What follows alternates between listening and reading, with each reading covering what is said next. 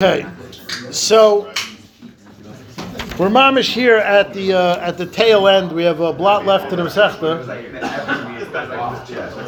and the Mishnah in the end, mamish in the end, and then the last couple items in the Mishnah, maybe the last item in the Mishnah. The Mishnah said, talking about the Beis Hamikdash, talking about Shar Mizrach of the Beis Hamikdash, and the Mishnah said that they did not answer Amen in the Beis Hamikdash. So there were there were two there were two differences in the Beis Hamikdash. When they made a bracha in the Beis Hamikdash, they would say Baruch Atah Hashem. Now they would say Hashem the real way. They would say Hashem with Yud Ke Vav Ke. And and then they would say Min Ha'olam Va'ad Ha'olam rather than Baruch Atah Hashem Elokeinu Melech Haolam. They would say Baruch Atah Yud Ke Vav Min Ha'olam Va'ad Ha'olam. Um, and since since they said the Shema Mefirish, the proper response to the bracha is Baruch Shem Kavod Machusei Leilam Vod. And therefore, they never got a chance to answer Amen in the Beis Hamikdash.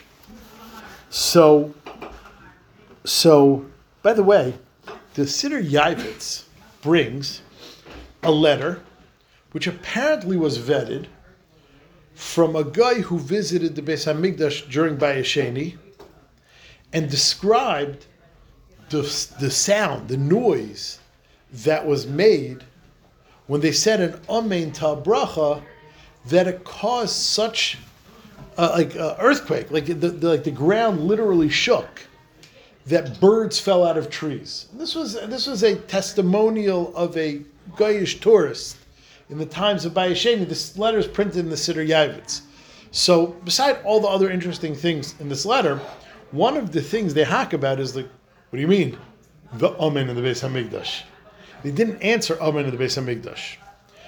So people ask that question, but the honest truth is, is yeah, is that is that not every bracha at all times always got a yud ke vav ke and a min ha'elam v'ad ha'elam. Part of like the the brachas they made, for instance, brachas kehanim, etc. The official brachas they made, but there were brachas in the Beis Hamikdash that didn't all get this. But the standard part of the the tefillah that they did in the Beis Hamikdash, as is outlined in Maseches Tamid, got this treatment. Says the Gemara, says the Gemara. We do not answer amen in the Beis Hamikdash. How do you know that you don't answer amen in the Migdash? Sorry, we are on Samach Gimel Amad Aleph, like uh, ten lines down. Shenemar kumu baruch Hashem. Get up, be mavarech Hashem min ha'olam v'ad ha'olam. And then the next pasuk is the response is Vayivarchu Hashem.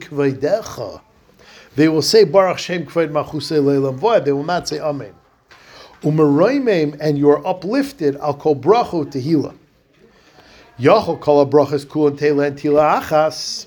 I may think that, for instance, when you say chazar hashatz, and there's 18 brachas, you wait till the end to stack up all of the all the amens which means all the Baruch Shem Kvod Machusei Leilam Voed, save it for the end. Yachol kol brachas cool and all the brachas, all of them, tehila and tehila achas, have only one praise, meaning say the Baruch Shem Kvod Machusei Leilam Voed after all the brachas. Tamaleimer, nope. Umareimim al kol bracho tehila. Al kol bracho bracha temle tehila. On each individual bracha, give him praise. So there's a Maharsha in Saita, Daf Mem, and the Maharsha uncharacteristically quotes the Mekubalim. And he says that Amen is an incredible word. Amen is the affirmation that I affirm that everything you said is true. And Amen combines the name Yud Ke Vav Ke and Aleph Dalad Nun Yud. Amen Bigamatria is 91, and the combination of the Shem Havaya, Yud Ke Vav Ke, and Aleph Dalad Nun Yud together equals 91. So when you say Amen, what you're doing is, is you're saying, I want to be Mechaber. I want to combine, I want to bring together the bracha that we're able to say Bailam Hazeh, the Shem Adnus, Aleph Dalad Nun Yud, together with its kavana that you're supposed to think Yud Ke Vav Ke, and one day we will be able to say Yud Ke Vav Ke. So by saying Amen, you're affirming more than what was just said. You're affirming what will be one day and what should be said and what should be thought, and Amen brings it all together. Huh? That's a, yes, what? now, that's why you don't have to say Amen in the Beis Hamikdash. Because since the kavana of Amen is necessary to combine the Aleph Dalad Nun Yud that you're able to say together with the Yud Ke Vav Ke that you can't say, so you need to say Amen to combine the two. Aber in the Beis Hamikdash, where they did say Yud Ke Vav Ke, so Agamar is saying they didn't answer Amen because that's say Baruch Hashem Kavod Machzor Lelam Voed.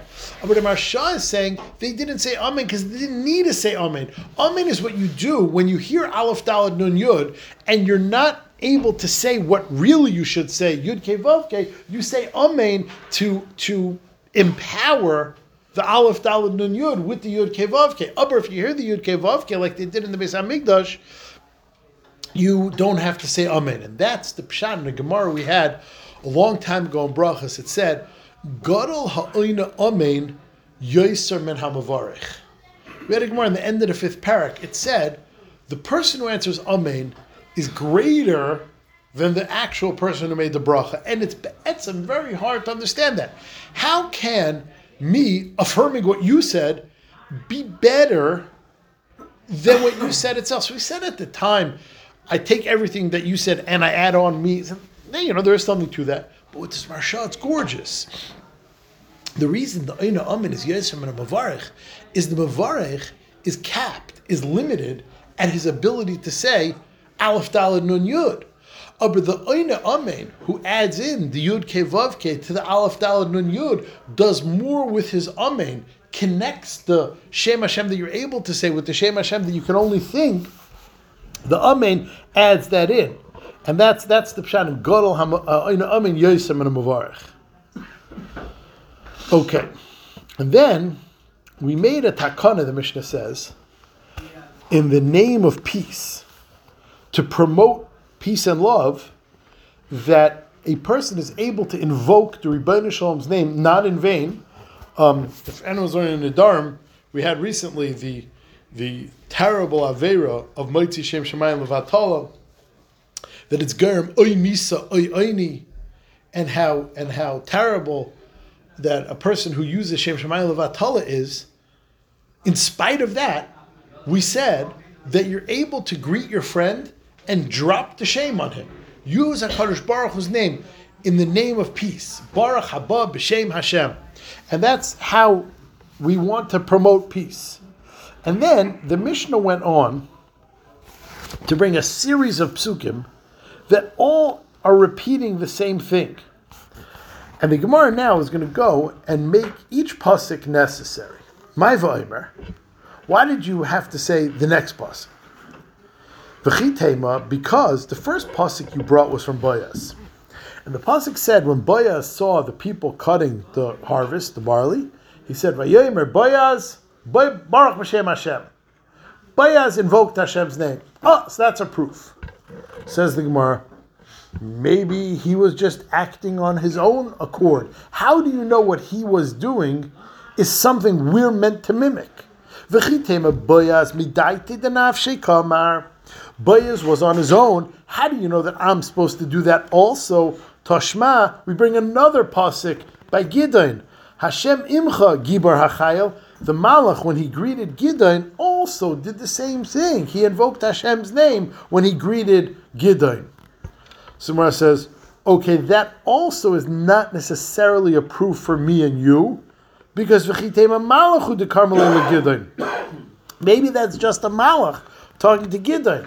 Tashma, that's when we bring the pasuk, not necessarily talking about using Hashem's name, but talking about minig in general.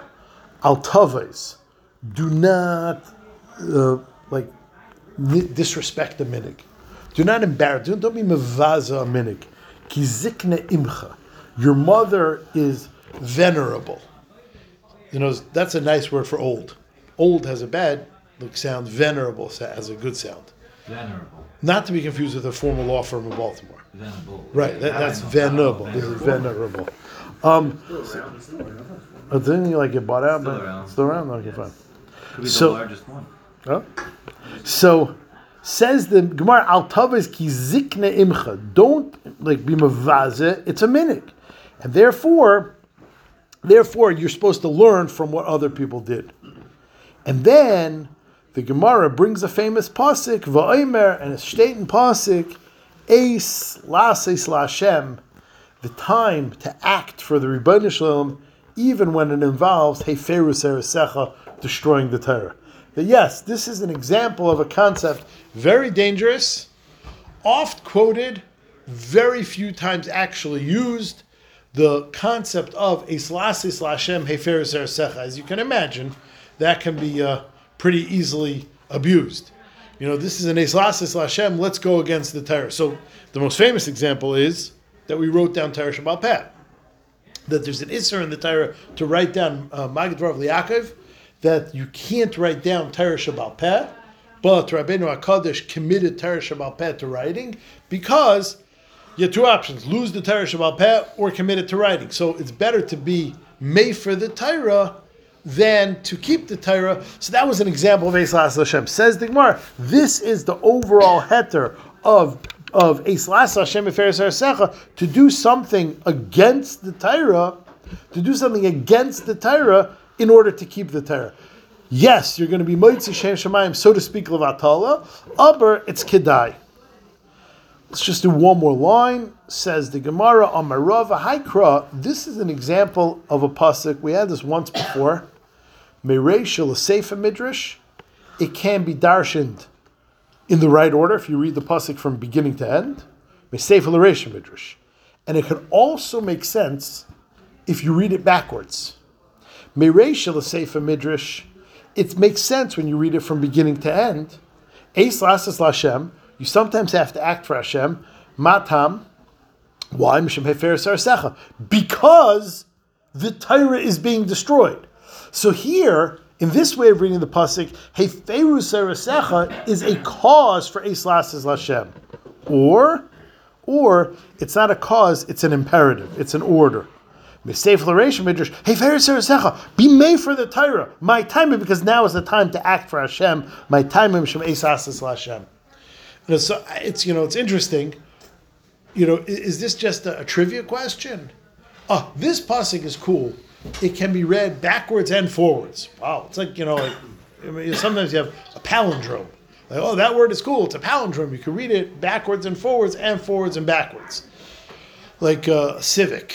But you know, is there anything like inherent to civic that it's a palindrome? Yeah, yeah, yeah. Is there like no? There's nothing like be'etzim about it that it should be a palindrome. So is this just a, a, a trivia, or is there something teeth to here? The answer is havada something teeth. That sometimes, in order to understand what needs, you have to look backwards. Which means if you always only look forwards, you're never going to go against the Torah. Aber there are times, and the Torah is demanding, that you have to think backwards. You have to think backwards, as hard as it is. You're trained your whole life. Think straight. Think normal. Sometimes you have to think mamish backwards when it comes to saving the Torah. So Gufa, the pasuk that we learn out, is one of the examples of psukim that you can read backwards because in order to do this, you tak have to think backwards. Normally, you only think going forwards. You only think the right way. You only think to act in the way of the Torah. Amol to save the Torah, you have to think backwards, and that's why this pasuk of all psukim is is able to be read backwards.